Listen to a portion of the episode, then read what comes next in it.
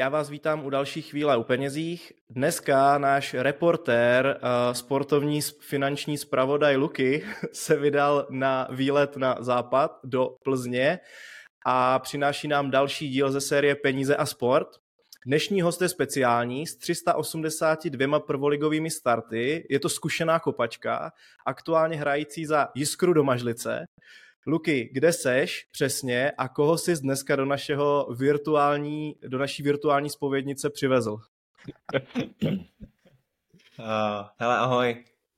No, jsme v Plzni na západě a jsem rád, že naše pozvání tady přijal Marťas a budeme si povídat finance a sport na to, co zažil, čím nás může obohatit.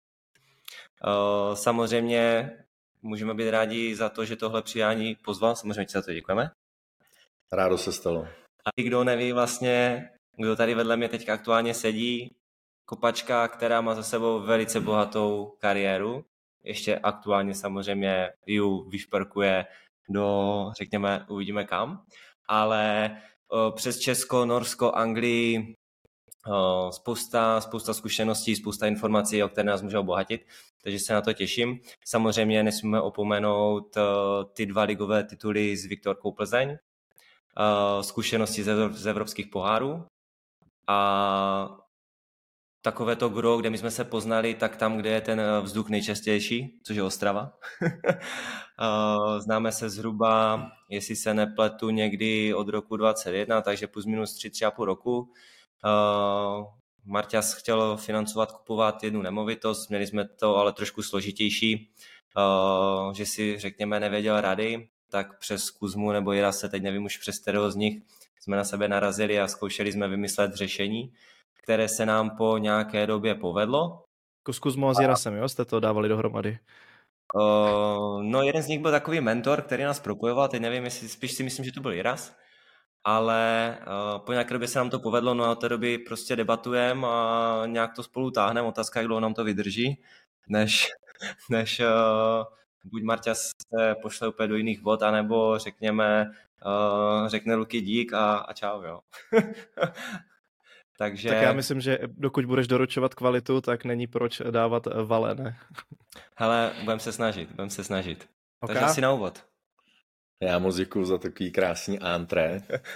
Jenom tě trošku opravím, bylo to přes Jirase. Jo, OK. A který v té době, když byl v baníku, tak řešil hodně finance s tebou a myslím si, že pořídil nějaké nemovitosti a hodně mi poradil a, s hospodářstvím a tím pádem jsem se o to začal zajímat trošku víc a pak jsme, pak jsme se propojili my dva a myslím si, že zatím je to plodná spolupráce a doufám, že to vydrží. Ty jsi, ty jsi takový sportovní hospodář, to bys si mohl dát jako takovou vizitku, to je hezký. Jo, jo, jo. To je hezký slovo. To jsem ještě neslyšel, sportovní jo, no. hospodář. To by bylo originální, si myslím, jak se ti hmm. finanční poradci různě jmenujou a aby to nebylo prvoplánovitě finanční poradce, tak sportovní hospodář je taky dobrý. OK, hele, uh, Luky shrnul kde si vlastně všude kopal, což je jako úctihodný, jako fakt úctihodná kariéra za sebou, to já tady ve svém okresním, uh, okresním přeboru můžu dneska vyprávět. Uh, na jaké angažmá vlastně vzpomínáš úplně nejraději, kde to, byla prostě, kde to bylo prostě nejlepší, když si na první dobrou vzpomeneš? Ale mm, každý angažmá mělo něco do sebe a mm, já vzpomínám na všechny rád, kromě jednoho, takže uh, všechny ty angažmá mě nějak obohatily a mm, něco mi do, do života dali, dali takže uh, já na ně vzpomínám na všechny, kromě jednoho. kromě, kromě toho které... posledního teda. A ty se si, ty se si vybavil, jo? Tohle není žlutá, ne? Ne? To je. No, já bych řekl, že je taková jako hodně žlutá, no, ale, ale to, já se dívám, že my jsme do žluté a modré i docela sladili tady vlastně naše poznámky, tak ono je to takové no. všechno kolem, no. A ne, proč na to jako to, pos, na to... to poslední no. angažmá mi, mi hodně dalo do života a jako prostě hm, myslím si, že ta fotbalová kariéra prostě jednou seš nahoře, jednou dole a, a já jsem viděl, že to tak bude a nakonec to tak bylo a jsem rád, že vlastně uh, jsem mohl působit tak dlouho a i přes ten fotbal prostě mm, překonat různé překážky a, a z některých se i poučit. Máme v potaz, jak se říká, že v každé kabině to musí fungovat, v nějaké chemie, mm-hmm. sranda, toto, mm-hmm. protože samozřejmě, když se daří, tak je to všechno krásné, když se nedaří, tak pak je otázka, kdo je nějaký ten styčný důstojník, který to dokáže jako uh, povznést. Uh, zažili jsme minulý týden docela kuriozní srandičky třeba z kabiny, co se dělá, nedělá, takový to uh, vodonož, mladý, starý a podobně. Našel bys nějakou srandu třeba, která um, člověk se tomu může smát a prostě bude pomalu brečet? Tak uh, No, no jenom, tě, jenom, jenom tě navedu do, to, do toho, tak Kuzma nám třeba říkal, že někomu strčili a mídlo do kopače, když pršelo a, a samozřejmě bubli, bublinky po celém place. Ty ano. Tak samozřejmě těch historiek je spousta, nevím, kterou bych jako vypíchnul, ale jak že byli hodně drsný a člověk, když byl mladý, tak jako fakt musel uh, plnit všechno, co ty starý jako mu řeknou. Takže když ti vlastně jako 20 minut před, eh, před tréninkem ten starší hráč, nejzkušenější třeba řekl, ale eh, dneska jako nemám šampon, dojdi mi do Teska pro šampon a ty jsi mu prostě řekl, ale ty když za 20 minut přijde trenér, no, no tak, tak prostě musíš běžet a musíš tady být, tak prostě člověk uh, vzal nohy na ramena a šel koupit šampon, prostě, aby ten starší hráč se mohl třeba jako uh, po tréninku kvalitně vysprchovat. A prostě takovýhle zážitků má ten člověk uh, ten hráč za tu kariéru spousta. Já jsem měl, já jsem mm, měl tu čest uh, zažít jako hodně, hodně takových jako řekl bych klaunů nebo takových jako vtipkařů v té kabině a, uh, takže jako těch, těch historiek je spousta. No, jako. Rozhodně nespomínám na jednu teda moc rád, když vlastně jsme se fotili na týmové kartičky a zezadu přišel hráč a stáhnul mi trenýrky, jo, ty, jo. A jako všichni ty reportéři nebo všichni ty fotografové, tak mě vyfotili. Já jsem neměl elastáky, takže jako nebylo to moc příjemný, ale prostě to k fotbalu patří a mě musí být dobrá nálada, aby to fungovalo. A když jsi byl starší, využíval z toho ty mladé k něčemu? Jo, tak pak už se ta role obrátila a musím říct, že nějaký vtipy, myslím, že Kuzma byl pár dobrých vtipů, který vyšly, takže, takže jako mm, pak uh, samozřejmě se snažíš učit ty mladí, mladý tím, že uh, jsou obětí těch mm-hmm. typů, aby mm-hmm. oni zase mohli pokračovat. A, mm-hmm. uh, takže to je jak potom, nějaká kultura, sportovně kabinová přesně kultura tak, taková. Přesně, no, tak fotbalisti jsou taková subkultura, takže, takže uh, těch vtipů je hodně, no. Mě k tomu, mě k tomu přivádí myšlenka, uh, jestli ty si někdy šel do Teska pro sprcháč a jaký sprcháč si koupil? Hele, uh, já naštěstí v tom týmu nebyl tenkrát nejmladší, jo, takže jsem jenom přihlížel a říkal jsem si, ty, jo, ještě to nejsem já, jo, ale taký jako nošení brán, nošení balónů a nošení beren a všeho vlastně, uh, tak uh, toho jsem se samozřejmě, uh, z toho jsem se nevyvlík a tím, že vlastně jsem začínal v 17, tak nějakých 5-6 let, tak jsem nanosil tolik věcí, jak málo který skladník jako za celou kariéru. Nebo je, uh, to, z toho jsem se nevyvlík. Myslíš, že to je dobře, že takhle ta hierarchie, hierarchie pořád ještě funguje, nebo jsou ty mladí jako nafrnění teďka na sánek, já, já to nosit nebudu, já to dělat nebudu? Mladí jsou, jsou stejní, si myslím. Hmm, spíš si myslím, že ty starší hráči tak už jsou měkčí, protože um, nemáš potřebu jako někoho vychovávat nebo prostě být na někoho zlej. Takže jako už, uh, už, už to není takový, jak to by bývalo dřív, ale to je tím, jak celá ta společnost se asi jako posouvá, že ta výchova prostě si myslím, že je měkčí než, než dřív a to se promítá i v těch kabinách, že, že už tam není taková, neřekl bych šikana, ale prostě už to není tak tvrdý jako dřív. To si myslím, že nejenom v kabině fotbalový, ale že je to tak všude. Hm. Spíš, tě, spíš s těma mladýma teď mi přijde, že ne takový trend, ale že se to posunulo, že, že jim chceš spíš jako pomoct, poradit a, a, a někam je posunout, jo. Dřív to bylo jako, že spíš takový jako vtípky ponižování a že i ty mladí ti trošku berou uh, flek, tak tam byla jako, jako nevraživost a teď si myslím, že je to spíš takový, že ty starší hráči chtějí jako poradit, pomoct. mm-hmm. posunout ty mladý před. Mm-hmm. Já mám ještě, Luky, než se dostaneš, než se dostaneš dál jednu myšlenku, kdo třeba, jako když vzpomeneš, nejvíc pomohl v tomto tobě, jako v, rámci té kabiny, kdo byl pro tebe ten starý, kdo ti v nějakém týmu, v nějaké kabině pomohl, že by si řekl, jo ty vole, díky, díky němu jsem se jako posunul a třeba jsem se dostal tam, kam jsem se dostal. O ty jo, dobrý dotaz, protože já jsem těch starších hráčů, hráčů jako Zažil hodně, zažil jsem Horvyho, zažil jsem příbramy Zápotočního, zažil jsem Vachouška, Kuliče, a, ale neřekl bych, že mm, někdo, někdo by si mě vzal pod svý křídla, spíš jako jsem ke všem těm jmenovaným i ke všem těm starším hráčům jsem zhlížel, pozoroval je a snažil jsem se od nich naučit. Co se týče tvých zahraničních štací, Norsko-Anglie mm-hmm. v porovnání vlastně s českým fotbalem, ať už po finanční stránce, případně po tady té kabinové chemii, je to strašně rozdílný? Jak moc velké rozdíly mm, vůbec tam mm. jsou?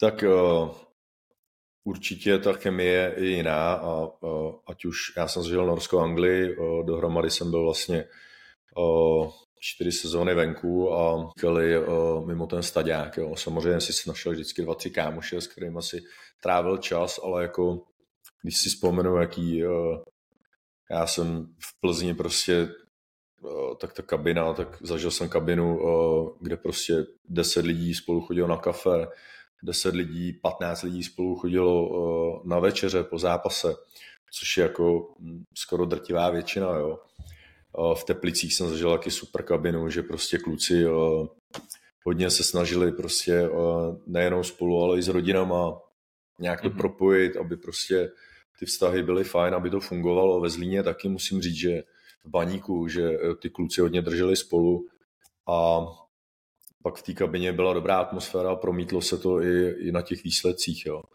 Ale venku si myslím, že samozřejmě nějaký ten team building, já nevím, bowling nebo uh, nějak do auta jedeš pryč a zase se vidíš na stadiáku a je to tam takový prostě jiný. Je tam mhm. člověk třeba víc osamocený? Ale musím říct, já nevím, jestli je to pravidlo, to jsem zažil já, jo. Jasně. Ale slyšel jsem i od kluků, který ty kariéry jako strávili venku, že, že prostě eh, v Čechách jako je, to, je to prostě jiný. Mm-hmm. Jen já jsem tě přerušil.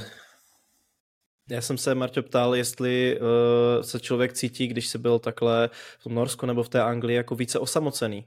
Tím, že jako není takhle semknutý no, třeba mimo ale musím říct, že uh, vlastně do Norska jsem předstup, uh, přestupoval, když mi bylo 21 let a jako musím říct, že uh, vlastně jsem měl problém s řečí, samozřejmě ve škole jsem se učil 4 a 8, 8 let vlastně angličtinu a němčinu, ale prostě pak, když uh, přijdeš do cizího uh, prostředí, jsou tam úplně jako cizí lidi, tak samozřejmě uh, pro mladého kluka je těžký, má, je těžký prostě se aklimatizovat a, a musím říct, že samozřejmě ty začátky byly hodně těžký, že, jo? že jsi na hotelu sám dva měsíce, dva, tři měsíce, než jsem si něco našel a vlastně jediný, co znáš, je, že ráno tě někdo vyzvedne, jdeš na trénink, vlastně na stadionu prostě jsi do 4 do 5 hodin a pak tě se přivezou na hotel a, a jako pro mladého člověka si myslím, že je to těžký vlastně být tam bez rodiny, bez kámošů,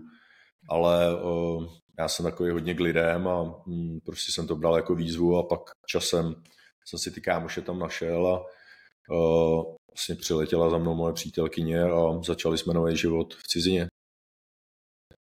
A po té finanční stránce i třeba náklady na život ve srovnání tady? Hele, já zrovna byl v Norsku, takže uh, tam teda jsem koukal, protože jsem tam dostal krásný peníze, ale nepočítal jsem s tím, že všechno bude třikrát, čtyřikrát dražší. A, a pak v Anglii tím, že jsem žil v Londýně, tak jako tam to taky nebylo nejlevnější, takže ty náklady na život tam byly obrovský. Ale uh, prostě patří to k tomu a to nějak ty, ty neovlivníš a mm-hmm. nějak jsem se s tím snažil poprat. Mm-hmm. A se ať v Anglii nebo v tom Norsku, kde si působil, jako vydělat zajímavá koruna, oproti třeba, to, oproti třeba Česku, když to srovnáme tady na té, tady na té, jako, té váze? Samozřejmě ty rozdíly uh, mezi těma hráči v každém týmu, ať už je to v Česku nebo v zahraničí, tak, je, uh, tak jsou obrovský. Jo. takže o, někdo, já jako v Čechách, vždycky, když jsem byl v tom týmu, tak o, jsem patřil mezi nejlépe placený hráče a nemůžu si stěžovat, ale samozřejmě v té cizině je to o něčem jiným a musím říct, že v obě ty angažmá byly jako hodně lukrativní pro mě.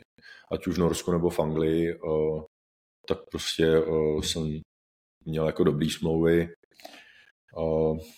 a myslím si, že i ten průměr prostě mnohonásobně vyšší než, než tady v Čechách. Takže bys, takže bys řekl, že po zaplacení životního standardu a se v té Anglii nebo v tom Norsku za tebe, v tvé, v tvé situaci, dalo vydělat více peněz než tady? No určitě, jasný. Teďka otázka toho životního standardu, že? Jak to kdo má nastavený, kolik za co, kdy utrácí, v jakém věku.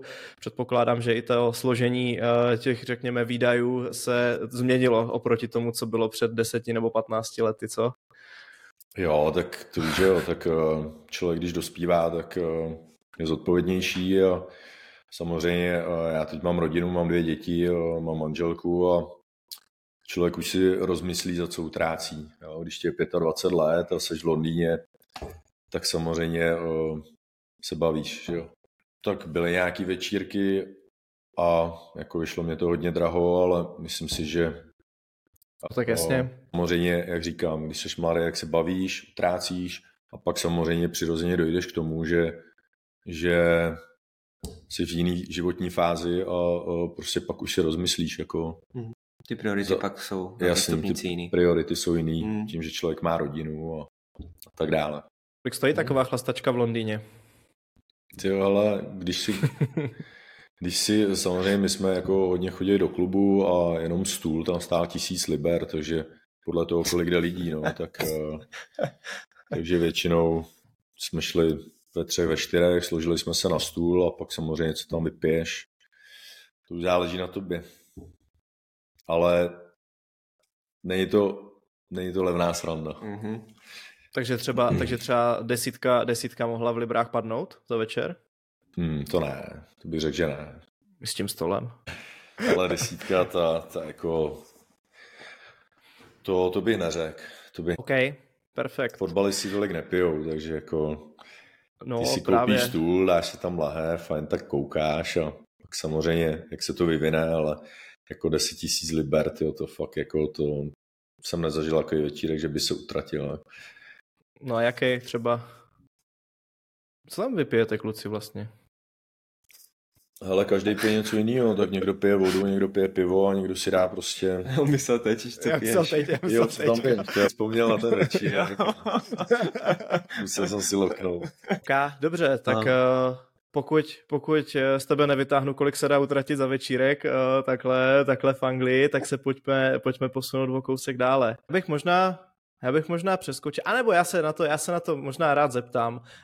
Jak moc byli kluci v kabině ve Zlíně eh, na straně od jedničky do desítky? Uh, já myslím, že hmm, Možná někdo byl naštvaný, ale nikdo mi nic neřekl do očí a všichni, eh, všichni jsme věděli, jako nejenom já, ale i kluci, jak eh, závažná věc to je a že uh, si za to ponesu svý následky. Jo. Takže si myslím, že uh, spíš si myslím, že uh, pak jako hodně kluků uh, stálo za mnou, nebo jim i trošku bylo líto, jak, jak, jak to nakonec dopadlo, takže myslím si, že uh, naštvaní možná byli jako hned po tom zápase, ale tím, že vlastně hned dru, druhý den vlastně jsem byl suspendovaný, takže nikdo jako mi nic neřekl jako vošklivýho, nebo že by, že by se tam strhla nějaká mela, že jsem dostal kartu, to ne. A, jak to bylo, jak to bylo třeba s trenérem Vrbou? V té době, v té době vás trénoval, že jo? Mm-hmm. Když se to stalo tady tohle. Bavili jste se o té doby? Ne. A, jste, a měli jste třeba s ním, protože s ním se spotkal dvakrát? Měli jste hmm. nějaký jako vřelejší vztah, nebo? No, řekl bych, že o, trenér měl jako jiný koně a o, řekl bych, že nějaký jako superstar jsme, jsme spolu neměli, ale a, myslím si, že v oba jsme byli profesionálové a, a že i přesto, že ten vztah nebyl úplně ideální, tak jsme oba dělali svou práci. Do, doručili jste, snažili jste se doručovat ten balík, který vám byl určen. Okay. Takže uh, vlastně po Zlíně byl, to byl nějaký odchod možná, řekněme, z toho profesionálnějšího fotbalu. Já se nebudu ptát, jestli to asi lituješ, nelituješ, ty slova už tady jako padly, tady, tady o tomhle, ale jak to vnímáš třeba teďka? Myslíš, že by se jako ještě, ještě vrátil někam? Kdyby přišlo, hmm. kdyby přišlo ta, to laso, to, ta možnost? Tak já teď hraju za Iskru Domažlice, třetí ligu hraju. Hmm, tím, že je to uh, západ od Český kraj nebo Chocko, tak uh, mám, mám to na dojezd a vlastně máme před sebou cíl, chceme postoupit do druhé ligy a to je pro mě priorita uh, hajt barvy Jiskry a vstoupit do druhé ligy, což je velký sen nejen majitele, ale i těch lidí, co tam dělají fotbal a, mm, a můj cíl je to teď taky a mm, já dělám všechno pro to, aby se to povedlo. Takže vy jste tam teďka dobrá parta, ne? Jo, super. To jako, se to sešlo, no. Jo, ale tam celkově ta parta je dobrá, ty kluci jsou tam hrozně dlouho pohromadě a, a musím říct, že ta chemie je tam, je tam vidět a jako o, já jsem jedině rád, že tam je se mnou Venca Procházka, kterýho jsem potkal už na čtvrtém angažmá a vlastně jsme spolu chodili. On je sice o dva roky starší, ale chodil na stejnou školu jako já na základku, pak vlastně chodil na sporták, na sportovní gymnázium tady v Plzni. Takže já ho znám jako už přes 20 let a, a teď spolu kopem a trénuje nás Horvy. Má to super úroveň a já jsem teď spokojený a šťastný. Jaký je Horvy trenér? Hmm, řekl bych, že dost náročný. Jako trenér. A že je to dobrý trenér. Myslím si, že je má našlápnutou, udělal velkou kariéru a moc bych mu to přál. Okay. Učíci, když my se dostaneme o kousek dál, možná se vrátíme, možná se vrátíme do zahraničí, možná ne, to je otázka, ale co ti první napadne, když se tě zeptám, na který zápas si vzpomeneš jako, jako první, který ti utkvěl úplně v paměti, že bys řekl, jo ty vole, tak to byl špíl, uh, tak mm-hmm. to, mhm. si, to si budu pamatovat do konce svého života. Ty jo, tak jako to je asi jak když jsi se mi zeptal na ty angažmá, jo, protože těch zápasů mm, jsem odehrál spousty a mm, na spousty z nich uh, nezapomenu do konce života, jo, nebo na do smrti nezapomenu. A jsem zahrál, nebo v Plzni jsem uh, vlastně zažil ligu, dorosteneckou ligu, juniorskou ligu, druhou ligu, první ligu, Evropskou ligu, ligu mistrů. A uh, prostě všechno. Tím, že vlastně no to jo, no. člověk vlastně, uh, jak, jde, jak, jak jde s tím mládeže, jo, a pak uh, hned moje první sezóna skončila se stupem z ligy. Člověk, jak hraje, hraje druhou ligu a sní o tom, že by jednou mohl něco dokázat. Pak o pár let později prostě uh, stojí na hřišti Camp Nou, nebo na stadionu tyjo, Camp Nou, nebo na San Siru, tak uh, je to prostě něco neuvěřitelného. Takže asi, asi ty zápasy uh, ligy mistrů jsou pro mě úplně top. No, playoff ligy mistrů vlastně legendární dvojzápas s Kodaní. Ale i jako uh, vzpomínám v Lize na spoustu zápasů jako s Baníkem, když jsme hráli za Spartou uh, a museli jsme jako vyhrát, jinak, jinak vlastně ten klub byl odsouzený k sestupu.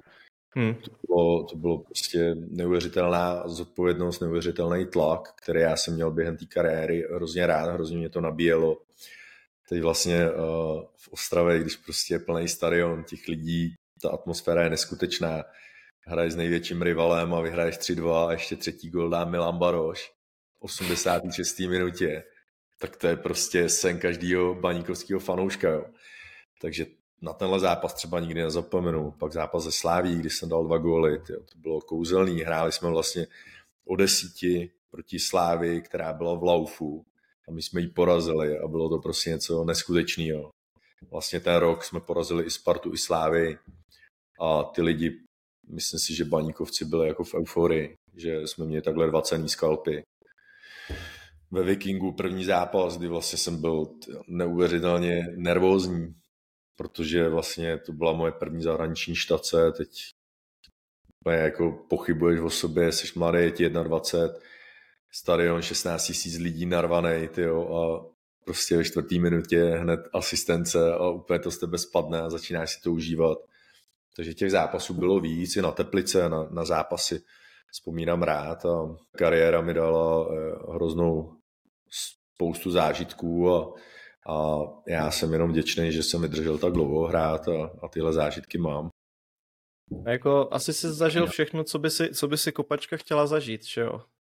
Když vezmeš I co jako nechtěla, jako evropské... i co nechtěla zažít, i co nechtěla. No tak to, to k tomu patří, že jo? Jasně, jako... já to viděl od začátku, že to budou zestupy a páry a, a o tom ta moje kariéra byla, protože že jo, v 27 jsem byl skoro nechtěný hráč a už jsem si říkal, že budu dělat trenéra a pak prostě o tři roky uh, později tak jsem vyhrál nejlepšího záložníka ligy, kdy mě volili hráči a trenéři, takže to byly fakt takový uh, fakt jo, jednou si na dně a po druhý si na vrcholu a, a potom ta moje kariéra byla. No. A co ti třeba v těch 27 jako pomohlo, nebo co ti změnilo ten, ten, ten pohled nebo mindset, nebo co ti, co tě jako vykoplo z toho, toho dražení od toho dna, nebo jak to nazvat? On tvrdá práce a taková jako urputnost, protože vlastně v té době já jsem hrál v příbrami a po osmi kolech jsme byli přikovaní na dně tabulky a, a prostě bylo to hodně špatný a říkal jsem si, tyjo, tak teď si spadnu z příbramí po tom, co dva roky zpátky jsem hrál ligu mistrů tak jako jsem úplně vyřízený, že jo, protože mi bude 29, 30 za chvíli.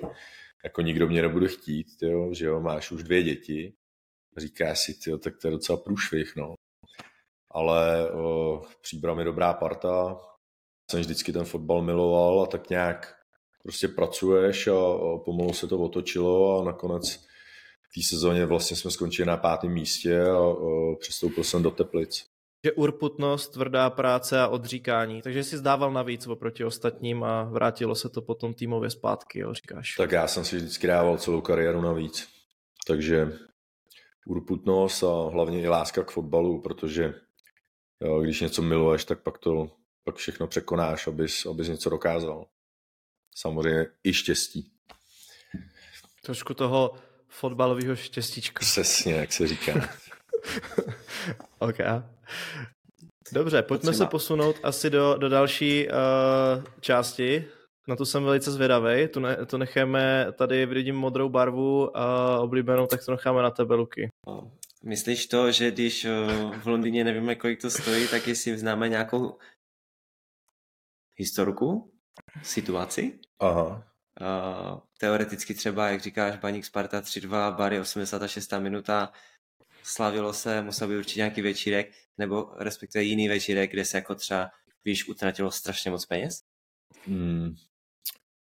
Hele, jako nejvíc, kde se utratilo jako nejvíc peněz, tak když, když jsem hrál za Viking v Norsku, tak my jsme tam jezdili a, na takovou dokopnou, že jo, tady máš dokopnou v Čechách, ale tam se to pojmulo trošku jinak.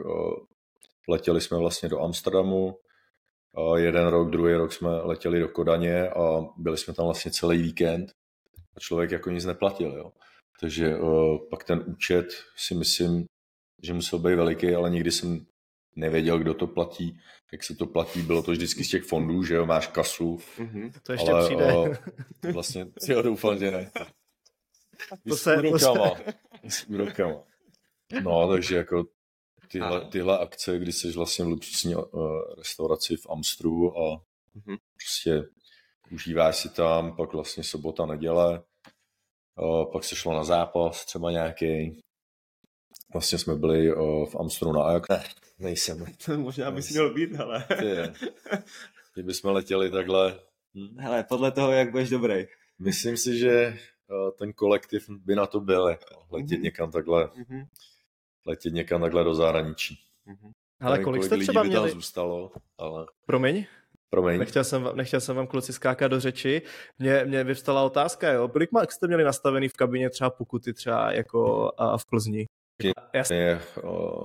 v Plzni jako ta kasa asi tím, že ty podmínky finanční nebo takhle všechno, jak se tam dařilo, tak, tak už to bylo dražší, no, ale mm, myslím si, že za pozdní příchod pětistovku. Je ten pozdní příchod, když si přišel třeba v zápasový den, tak jako, že tam bylo nějak za minutu kilo, takže kdyby to bylo 180 minut, tak si to spočti, no. Ty.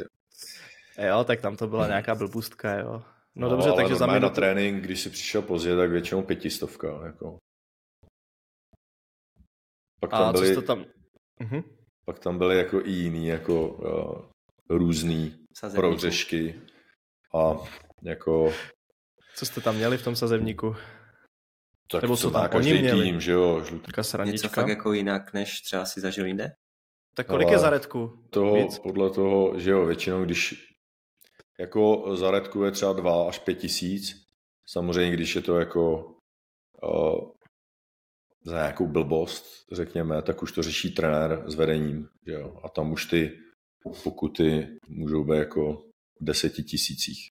To se pak na té závěrečné nebo dokopné, jak vy tomu říkáte, jinak pije. No jestli, to, to je tady, no. jestli to je tady To- ten fond. OK. A když říkáš, že se tam dali vydělávat nějaké peníze, hm, dají se, dají se vůbec fotbalem v Česku jako vydělat peníze takové, že člověk se tady do 30, 35 dokáže tak zajistit, že už nemusí nic dělat do konce svých dnů? No, jak jsem říkal, eh, ty rozdíly tak jsou šílený v těch klubech, myslím mezi klubama v Čechách a i v tom týmu, když seš, tak mezi spoluhráči, tak, eh, tak jsou velký rozdíly, jo? Když, když hraje za ty eh, nejlepší týmy Sparta, Slávě, Plzeň, tak si myslím, že když tam strávíš 5-6 let, s tím, že máš úspěšnou sezónu v pohárech a pak se o ty peníze nějakým způsobem staráš, tak si myslím, že, že se můžeš zajistit do konce života. Kor, když eh, vlastně ta Sparta Slávě, eh, byl tady boom v roce 2017, když začali chodit cizinci a celkově ty, eh, ty vejplaty se hrozně zvedly, takže si myslím, že v těchto klubech, že když jako nejsi blázen a vydržíš tam 5-6 let, tak si myslím, že pak když ty peníze investuješ, tak si myslím, že uh, může být v pohodě do konce života. Je to Ale záleží téma? na tom, uh, jaký pak má životní standard po té kariéře. Jo. Někdo, někdo, uh, kdo ten standard má nesmyslný, tak vydrží třeba 3-4 roky a pak nebude mít nic, ale někdo, kdo je skromný, tak může, může být v pohodě do konce života. Na těch příběhů spousty. Právě, právě. Hmm. Ale já přemýšlím nad tím, když říkáš, jeden si vydělá více, ten si vydělá méně, je to třeba v rámci kabiny nějaká i třeba závist, nebo je to nějaká motivace, nebo ty oči, oči na toho, že tam někdo přišel a dostává prostě tady dvojnásobek, trojnásobek toho, co já. Uh, je to třeba problém, tady ty prachy v kabině? Řekl bys za sebe? Hm. tak byli brali 4 miliony měsíčně, tak jako uh, asi ty kluci jako to kousali těžce, jo. Když třeba ty nejlepší Češi tam vydělávali 400 tisíc, nebo 500 tisíc, nebo já nevím kolik, a přišel tam hráč z Turecka a bral 4 miliony, tak si myslím, že to dobrotu úplně nedělalo. Ale to neznám z osobní zkušenosti, to znám jenom takhle jako Jasně, vyprávění. To se psalo. Co se, co se šušká a píše. přesně tak. S tím mě napadá možná jenom otázka, jako odkud na venek vyplynou ty informace, kdo Hmm. kolik bere, jako jak se to dostane ven, když ve směs to jsou, řekněme, interní záležitosti, nebo uh, ví o tom třeba dva, tři lidi, Hmm. pak si v novinách člověk dočte, uh, ten bere tolik, ten bere tolik, ten má základní plat takový, makový, jako je, to je jak možný? Hele, jak ten únik informací je dneska jako uh, asi v každém jako sektoru uh, je prostě uh, Běžný. běžný, no. Jo? No, tak uh, dělají to lidi, že jo, spoustu lidí, třeba, já nevím, účetní nebo někdo v klubu, tak ty peníze posílá Mhm. nějaký ředitel nebo agent, tak to s tebou jako uzavírá tu smlouvu, takže si myslím, že spousta lidí ví, kolik bereš a pak se to taky ty lidi ostatní můžou do, dozvědět, jo. Ale já si pamatuju, že v Norsku, tak uh, tam vlastně každý rok, myslím si, že já nevím, plácnu 1. března, tak tam vlastně uh, byla daň, kterou si zaplatil za minulý rok. Jo. A ta byla 50%. Takže vlastně, uh, tvého a to bylo veřejné, to bylo veřejné. Nebylo to jenom u fotbalistů, ale bylo to u všech lidí. Jo. Takže tam se přesně vědělo, kdo kolik bereš.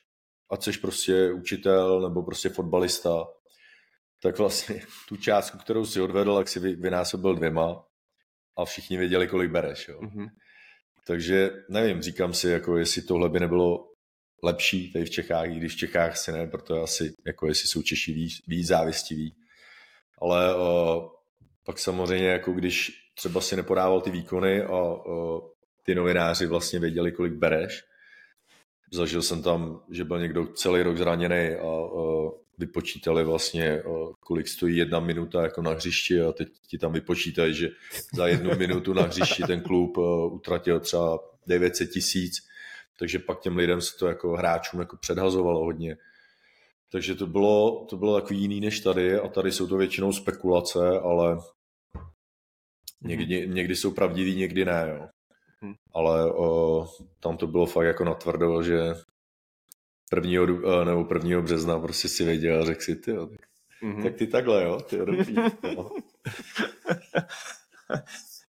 My jsme to pojm, pojmuli jako ekonomická trvanlivost profesionálního sportovce, jo? Mm. I když ty si myslím, že boříš nějaký ten mýtus z toho, jak dlouho, respektive od kolika do kolika je dneska ten ta kopačka nebo jakýkoliv sportovec schopen mm. vlastně vyjávat ty peníze, tak je nějaké, nechci říct možná pravidlo, ale nebudeme brát potaz nějaký zdravotní stav proměne okolo, ale zhruba od kolika let dneska do kolika let se ty peníze dají krásně vyját?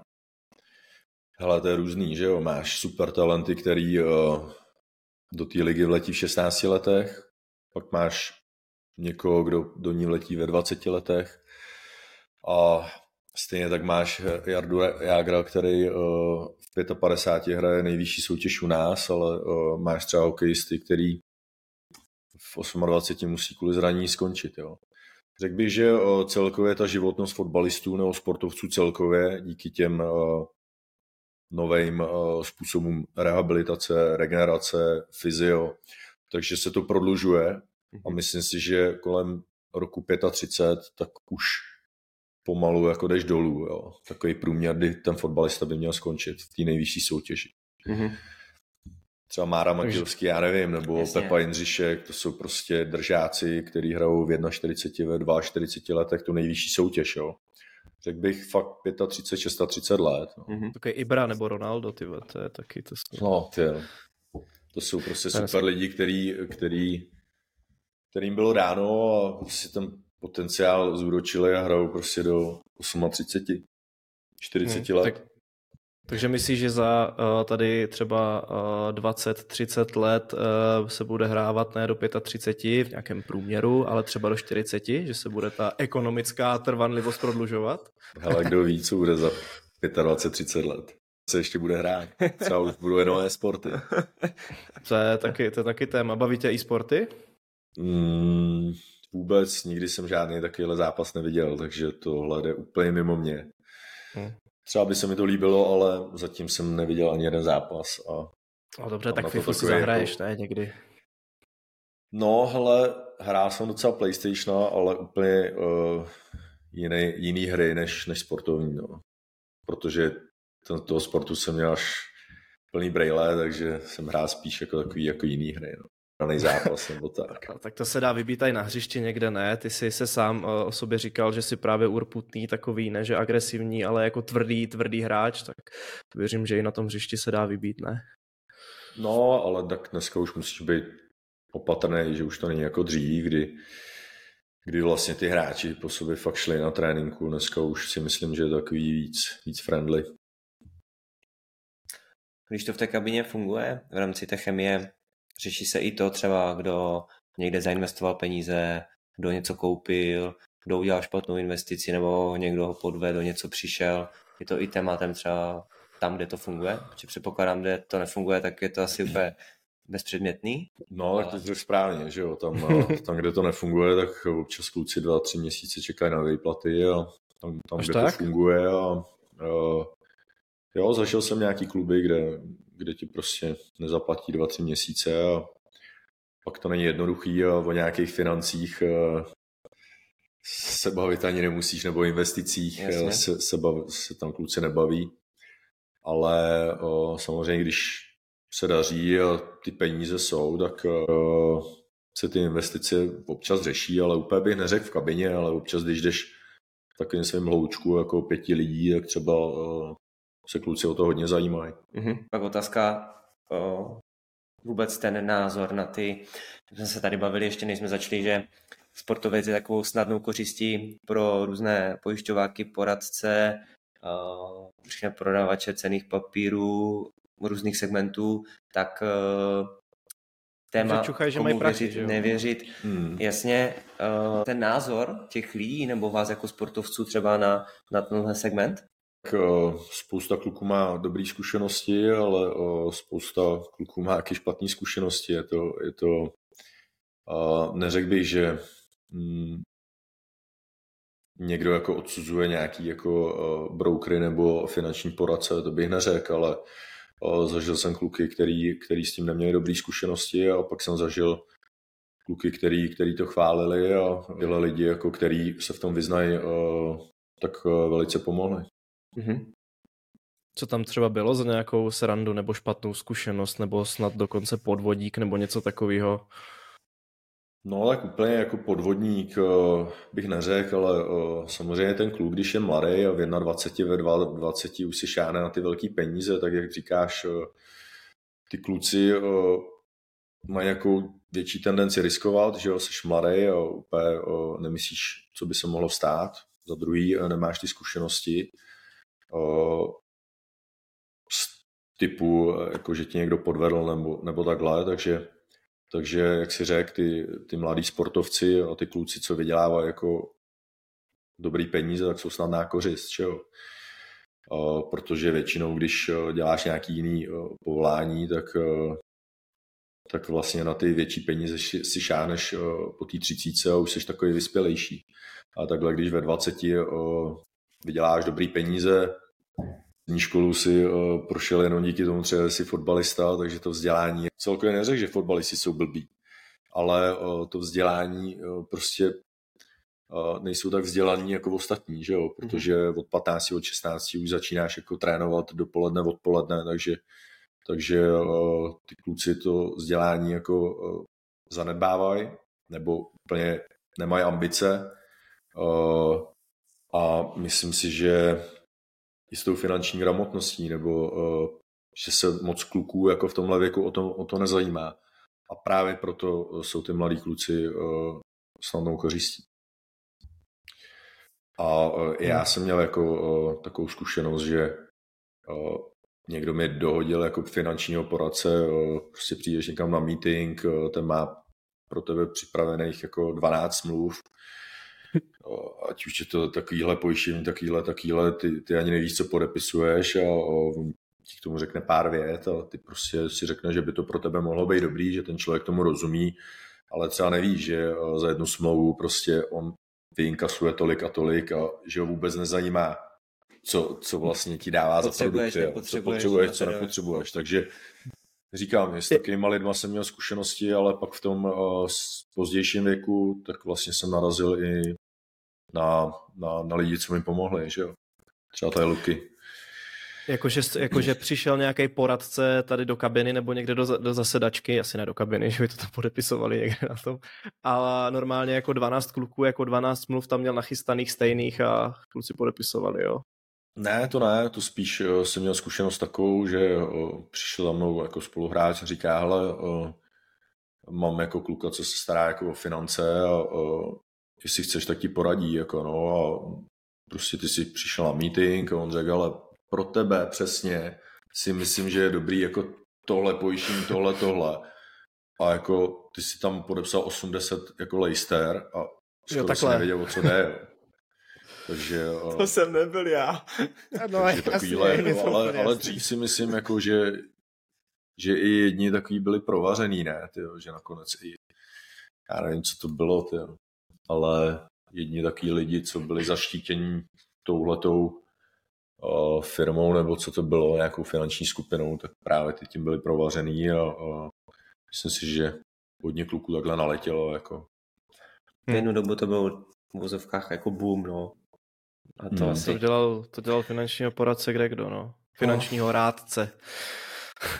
Hospodáře. Ale to dělá i dneska, jako, ale tak jsou lidi, stejně jako máš dobrý špatný doktory, dobrý špatný fotbalisty, tak máš prostě dobrý špatný finanční poradce. Jo. Myslím si, že je to v každém oboru takhle. Hmm, jo, to asi jo. Spíš tam je, tam je často blbý to, podle mě u těch financí, že se to dá je, jako strašně ohnout, jo, ty věci a prostě pokud ten člověk ti důvěřuje, ta důvěra je jako alfa omega úplně a pokud ten člověk ti důvěřuje, uh, tak jako tam začíná problém, jo, když to člověk myslí jako uh, s těma hodnotama nečestně, no. Takže, hmm. takže důvěra, důvěra je klíč. OK. Uh, vy jste, vy jste na startu kluci říkali, že uh, jste se vlastně znáte přes Jirase. Co třeba jakoby tebe dostalo k tomu, že si začal Lukášovi věřit? Bylo to nějaký vyřešený problém, nebo bylo to, bylo to nějaká ta garance toho, toho Jirase, nebo, nebo co tě přimělo mu důvěřovat, že teďka sedí u tebe doma? Jako, Hele, o, tak hlavně jsem měl právě zkušenost přes Jirase, že o, vlastně Jiras investoval jako nebo v krátký, v krátký chvíli, tak prostě přišel asi k dvou, třem bytům a já jsem si říkal, ty jako, jak to děláš a takhle, jako, že je to zajímavý, že prostě si můžeš dovolit jako koupit tři byty takhle. A, právě mi poradil Lukáše, že, že o, se v tom hodně orientuje a že ho to baví a že prostě mu pomohl a, nabít tyhle tři nemovitosti a, a pak vlastně já jsem vydělal nějaký peníze a chtěl jsem investovat a, a přišel jsem za Lukášem a chtěl jsem prostě do něčeho takového jít, ale byly tam takové jako komplikace, takže vlastně to za začátku nešlo, ale pak uh, Lukáš přišel na nějaký způsob a, a prostě uh, nakonec vlastně mi dokázal, uh, dokázal prostě nabít eh, dvě dobré nemovitosti a tím, eh, tím pádem ta důvěra se prohloubila. Perfektní. Takže to bylo i potom na základě nějaké utvrzení, že opravdu, eh, opravdu ti s tím pomohl. Prostě k někomu takovému přijít, protože říkám, těch, těch klubů si vybrat. Hmm, přesně tak. No. Dneska, no. Ono jako můžeš se orientovat dobře, nějaké akademické vzdělání, inženýrie, kde kdo prostě, to taky nic neříká, potom jako zkušenosti, že je někdo dlouho v oboru, to asi taky, to může, může to dělat na hovno, může to dělat na hovno 20 let a jako je to těžký, no, tady, tady v tomto. Hele, třeba vidíš, vidíš když, když jsme se dostali tady do té fáze, že ti tady tvůj sportovní uh, hospodář uh, pomáhá nějaké věci řešit a vidíš třeba dneska něco odlišně, že v rámci těch nějakých finančních, buď to návyků, anebo nějaké investice bys třeba s něčím začal dříve nebo udělal něco jinak? Já jako celkově nemám rád takový, jako že bych, že bych něco udělal jinak, jo, protože uh, samozřejmě jako asi 90% lidí uh, tady v České republice by samozřejmě investovalo do nemovitostí, kdyby věděli, eh, jaký raketový zrůst těch cen prostě bude. Jo. Takže já jsem měl taky jako eh, mnohokrát možnost koupit něco, ale eh, třeba jsem to neudělal. Jo. Takže, ale prostě jsem rád, že nakonec jako jsem se k tomu dostal a, a, a jsem rád, že vlastně trošku jsem se naučil uh, hospodařit finančně a uh, i díky Lukášovi vlastně uh, jsem se naučil hospodařit prostě s těma penězma a trošku víc jich vážit. Jak dneska třeba vypadá tvoje, nebo když to řeknu tak, takhle vaše, spolu to tvoříte, na tom pracujete, ale tvoje investiční portfolio, jak je složené? Hele, mám, já mám jenom nemovitosti a investoval jsem do toho a Lukáš ten, ten mi na to dává pozor a, a zatím to portfolio je jenom takhle složený z nemovitostí. Takže stoprocentně jsi zaparkovaný teďka v nemovitostech. Mm-hmm. Dřív okay. jsem zkoušel zlato, ale myslím si, že mm, ty nemovitosti mi baví víc. Takže je tam i nějaká taková záliba, že tě to, tě to jako vyloženě baví, než třeba si koupit fond akciový někde, někde uh, Ale záliba to úplně není, to je, to je spíš o tom, že uh, uvědomoval, uvědomoval jsem si, že ta moje kariéra prostě nebude trvat věčně a chtěl jsem se nějak zabezpečit do budoucna, takže hlavně proto uh, jsem hledal způsoby, který, který by mi pomohly vlastně po té kariéře žít si nějaký hezký život a vlastně s tím mi pomohl Lukáš. No. A jak plánuješ to portfolio dneska dál rozvíjet? plánuješ třeba, plánujete nějakou další nemovitost, nebo budete to chtít třeba nějak naředit kapitálovými trhy, nebo vůbec? Na dneska jsme tady řešili uh, nějaký fondy, mm-hmm. ale uh, uvidíme, no, tak uh, dřív samozřejmě, uh, když vyděláváš x set tisíc měsíčně, tak, uh, tak se s tím, jako, tak se to tvoří víc. Teď jsem hráč třetiligových doma žlic a uh, prostě teď momentálně tak nemám ambice, že bych rozšiřoval portfolio, spíš chci dohlížet na to, co mám a chci, aby to pomalu Hm, bláznivý být nemusí, spíš jsem, mířil, spíš jsem mířil na to, že ono se dá relativně i uh, bezpečně s nějakým plánem, který určitě máte, uh, investovat i třeba uh, od nějaké menší koruny, asi jak jste se bavili v rámci těch třeba kapitálových trhů.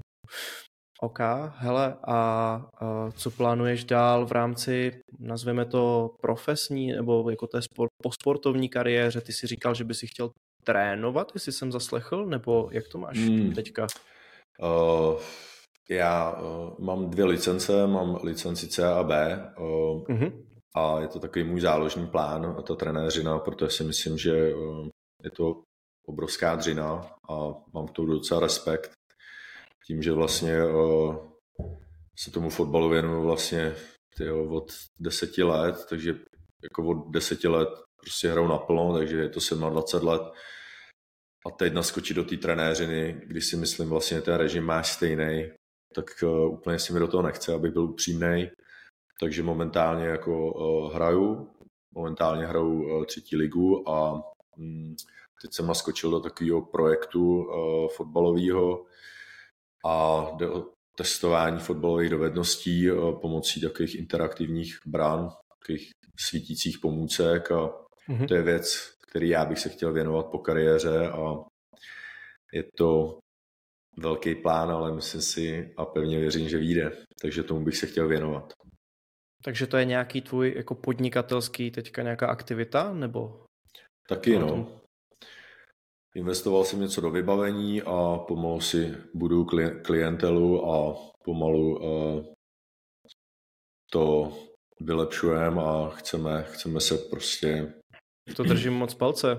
Děkuju. To zní zajímavě. Bude, mm-hmm. je, jsem schopný to dneska někde najít? Jo, normálně na našich stránkách sportik.cz. OK, super. Tak, tak se na to podívej a Třeba se dostanu z toho kresu. Ale hele, to bych chtěl zažít, hele, to bych chtěl zažít. Právě, že dobrá věc je na to, že můžeme testovat uh, fotbalisty všech věkových úrovní, ale i všech fotbalových dovedností. Jo. Takže my vám sestavíme testování na míru okay. a můžete Pak se můžeš, s Marta jsem srovnat, ale třeba budeš lepší než on, co ty víš? No. V nějakém tak... žebříčku.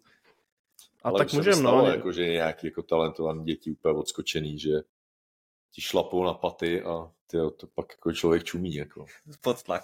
A, jo, tam, a co tam, tam, a co to konkrétně no, měří teda? Hele, uh, jsou to cvičení zaměřené uh, na rychlost, bytost, práci s míčem, přesnost přihrávky a mm-hmm. prostě jsou to soubor různých cvičení, máme jich zatím 25 a, a teď vlastně během jednoho roku jsme otestovali tisíc dětí a, a jako některý jsou fakt šikovní a musím říct, že i na objevování talentů v takových jako menších klubech, tak je to super věc, jo, protože tam některé děti, ty přijdeš do úplně malého klubu a zjistíš, že ty děti ty jsou úplně na tom jako skvěle, jo? některý. Mm-hmm. Neříkám, že všichni, ale pár, pár jako odskočených dětí mm-hmm. už jsme viděli. Jo? Mm-hmm. Jo, tak jsou to věci, které měříš, že jo, a pak srovnáváš no, s nějakým dlouhodobým... Jsou to tvrdý data a prostě ano. Eh, nemůžeš to nějak bohnout. Prostě ty mm-hmm. testy jsou stejný pro každýho, takže to nemůžeš jako nějak jako spochybnit. Super, jo. Takže to je věc taková, jako, který bych se chtěl věnovat tím, že to dělám mm, s kámošema, s jedním ajťákem, který se nám stará o databázi a s dalším kámošem, který ten myšel i za svědka, takže, takže jsme bývalí sportovci všichni, nebo... Jak je ten web, prosím tě? To nemůžu tady Sportik.cz Sport IQ. Jo, takhle, jasné, jsou blbec, ty. Ok, ty. Co musím teda udělat pro to, abych se mohl nechat otestovat? Hele, napiš mi na e-mail a my přijedeme k vám a vezmeme si Verzweich a, a otestujeme vás. Můžete se o něco vsadit, třeba o večeři nebo o pivko mezi sebou a zjistíme, kdo je největší král a kdo je největší dřevák z vašeho týmu. Va- nebudu muset lézt na váhu, že ne? Ne, na váhu určitě ne. To ne. Právě, že uh, co, mě celý život testovali, jako, ale uh, většinou v těch klubech máš jako fyzické testy. Ty je nenávidíš. A já jsem chtěl najít něco, kde prostě můžeš testovat něco, co máš rád a ty testy tě budou bavit. Jo, takže to jsou prostě jako, je to sranda prostě. Máš tam normální cvičení a, a prostě je to fotbal, jako. Mm-hmm. Neběžíš uh, na pásek do, do chcípnutí. Nebo nezvedáš mm. činky prostě do, než se ti prostě zpřetrhají všechny svaly. Všechny tyhle testy, já jsem je nesnášel, měl jsem hrůzu tam jezdit, jako. Ale tohle by mohlo být dobrý, ty jo. Nebo jo, jo, bude jsem... to dobrý, bude to dobrý. No jasně. No jasně. Teďka tady jste měli sportovní hřiště Doubravka, jo, to už proběhlo. OK. Hele, uh, Luky, možná tady to nechám na tobě v rámci toho pojištění, třeba jak se to měli, neměli, to mě celkem taky zajímá, no. Specifické téma, že, u těch sportovců. Mm. Uh, pojistky? Pojistky, že jo, protože zase uh, nikdo to nechce dneska skrz instituce pojistit, ale třeba uh, tvůj úhel pohledu na to, mít to, nemít to, možná historicky samozřejmě to vypadalo jinak, mm. takže věřím, že někteří si na to mohli podle mě udělat i biznis, bych uh, řekl, nebo znám samozřejmě některé ty příběhy, ale vůbec potom, jak si možná v tom ohledu třeba dospíval nebo vyzrával, tak dneska ten pohledu na to z pohledu třeba pro ty mladší kluky, kteří začínají v rámci nějakých rizik, které třeba tam můžou být, nemůžou být, tak uh, ten tvůj úhel pohledu na to? Jako vyloženě na pojištění, jo. Jednak Nebo tebe jako, na finance. Spíš teďka pojištění, mm-hmm. jako, jako profíka, mm-hmm. teoreticky pro některé zkušenější starší borce třeba i spolu jako rodiny. Jak to mm-hmm. vůbec jako vy vnímáte, na úkor toho, že se ví, jak to u těch sportovců prostě chodí. A úrazy, zejména pracovní Úrazy, vymknuté no. výrony, jo, nějaké tady ty srandy, natažené, natržené svaly a podobně. A jak se to vlastně v čase třeba měnilo, respektive možná i nějaká tvoje zkušenost? Jo, hele, já na pojištění zdravotní nebo na takový úrazový, tak jsem měl vždycky názor takový, že uh, pro mě to bylo skoro zbytečný, ano. protože já jsem nikdy nebejval zraněný. Jo. A vlastně, jak se říká, že třeba uh, ty se zraníš a uh, nemůžeš vydělávat, tak vlastně v té nejvyšší soutěži je to tak, že když se zraníš, tak ti furt jde základní plat. Mhm. Samozřejmě, když uh, si poraníš koleno nebo je to dlouhodobější zranění, tak se tím může ten základní plat upravit třeba na 70 až 50% pak je to horší. Jo. Ale já jsem prostě vždycky si věřil, že zraněný nebudu a taky se mi to nějak splnilo, že nikdy jsem neměl vážnější zranění, jo. takže uh, v tomhle fakt já jsem měl mm-hmm. to nejmenší, nejnižší pojištění, co šlo. Mm-hmm. A Takhle políhal jsem se. Nutný no, základ, nějaké nutné Přesně zlo. tak, přesně tak. Ale o, znám jako spoustu kluků, který, který vlastně o, měli ty o, zranění fatální a o, to pojištění je zachránilo. Já vždycky říkám, že ty pojistky si děláme proto, aby jsme, je nikdy, aby jsme jich nikdy nevyužili. Jo, zní to možná jako a, tak schizofreně, ale je to jo, tak. No. Rozumím, rozumím tak pak se ale něco stane a ty si to vyčítáš, že třeba tu pojistku neměl, jo, takže Takový ten zákon schválnosti, že jo. Neplatím to, nebo nemám to, stane se, platím to, nikdy se mi nic nestane. Tak to hmm. prostě je, no. OK, fajn. No, tak blížíme tak se jdeme nastartovat, jdeme nastartovat tu motorku? Uh, to je potom uh, na závěr nějaká ta rada, ale kupte si motorku domů do výváku. no, Ne, hele, uh, myslím si, že jsme ne, zjistili no, strašně moc informací, strašně moc jako super názoru a hlu pohledu, ať už z Česka, či zahraničí. Ale kdyby si mohl uh, krátkosti na závěr zmínit, uh, poskytnout nějakou radu nebo vlastně uh, historicky ze zkušeností, řekněme i pro nějaké mladé začínající kluky, kteří přichází k penězům nebo začínají vydělat nějaké peníze, co by s tím třeba měli dělat, nebo jak by nad tím měli uvažovat, tak co bys jim poradil?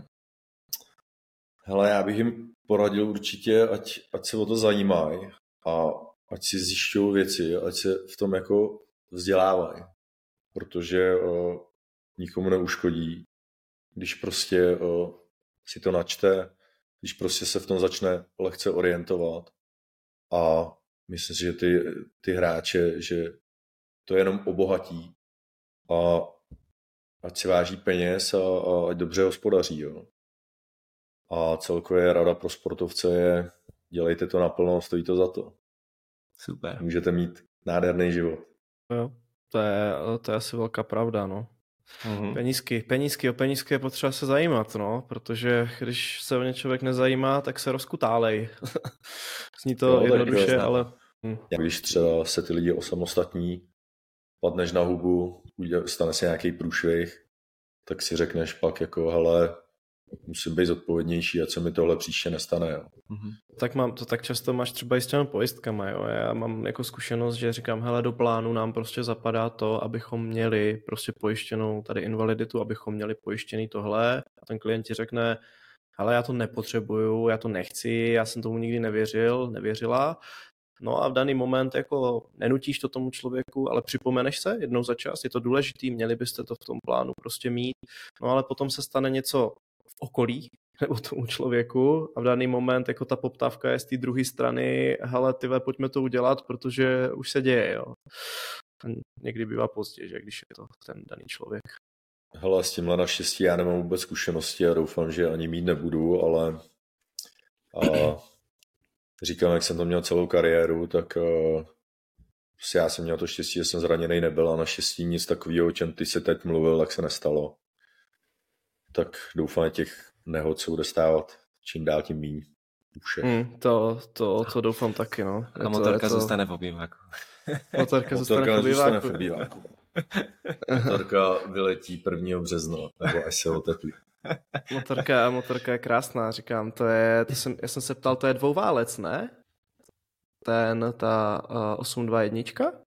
Je to 821 Ducati Monster, myslím si, že je to čtyřválec ale nejsem si jistý. Mně záleží na tom, že to jezdí rychle. A... je důležitý, eh, jak na tom člověk vypadá, jo, než jak to jezdí. A jezdí rychle. To ale je, nebudu, je stroj. nebudu říkat, že nějak úplně rozumím motorkám. Jo. Já, tohle je moje první motorka, spíš se s tím tak seznamuju, ale hrozně spíš mě to baví, než že bych byl nějaký specialista nebo uh, někdo, kdo o tom ví všechno. Jasně. A když jsi dělal a kdy jsi dělal papíry teďka někdy, nebo máš jako historicky? Ale já je mám celý od 21 let, jo. Mm-hmm. Ale říkám, jo, jo, se tak učím v 37 a ne eh, v 17 nebo ve 20. Hmm, to je taky zajímavý téma, který asi, asi, asi není sem, no. Já jsem to měl třeba podobně, no, až taky a tady v 26, no. A jsem za to rád, že to nebylo ve 20, protože jo, vím, že jo. by to vypadalo třeba úplně jinak, no. Ale je to fajn, jaký máš doma, jako moc se mi to líbí, jako to je, to je hustý. Nebylo jo, v garáži místo, až. Hele, já jsem se vrátil právě po devíti letech, do, jako jsem domů do Plzně a, a já ty garáž nemám v baráku. Takže vlastně jsem si pořídil lodní kontejner, z toho si udělám garáž, ale ještě to není hotový, takže vlastně někam jsem jí dát musel. Tím, že mám tolerantní manželku, tak ji můžu mít tady tady hele v obýváku a úplně si říkám, že ten kontejner, že můžu zase prodat, protože se mi to tady líbí. Jo, jo, jo, je to pěkný, jak, jak Luky právě tam chodil, jak jsme zvolali, jak jsme chystali, říkám, ty vole motorka a úplně to tam padne, říkám, jo, to je super, no. Jo, je to takový, Takové... ale je to takový dětský sen, no, prostě hmm. mít motorku, ty jo, v obýváku a paráda, paráda, super. Jo, je to skvělý, no, jak člověk prostě jde s tím svým prostě domem a teďka tady mám tady splněný sen, jo, skvělý, jo, skvělý. Jo, přesně tak. OK, hele, Marťo, moc krát děkujeme za takové, no ty vole hodinu jsme tady, moc krát děkujeme za takové jako povídání o různých tématech, kde jsme to směřovali hodně, hodně k těm penězům. A za mě ti držím moc palce i, i v biznise, i, i ve fotbale a obecně, ať tě, ať tě pevně drží zdraví. A moc děkujem. Já moc děkuji za pozvání, že jste přijeli a že jsem si konečně mohl pokecat po ostravsky. protože tady na západě je to spíš co pak depa a uh, tenhle ten váš přízvuk, tak, uh, tak mi docela chybí. já, jsem, já jsem... Jsi sopavý, jo, jo. ale tak je to slesko. Je to tak. Jinak já ti každopádně děkuji, že jsi nám poskytl ten čas. Rádo se stalo. Cené, cené rady a informace. Tak jo, mějte Kluci, se krásně. Tak, taky, díky moc a mějte se fajn. A kdyby vás potom zajímalo, chtěli jste se zeptat něco na motorku třeba uh, Martě nebo, nebo na nějaké další věci, tak klidně napište. Předáme info. OK, budu se těšit. Tak jo. Tak čau, tak ahoj. Díky čau, moc. Čau, čau, čau. čau.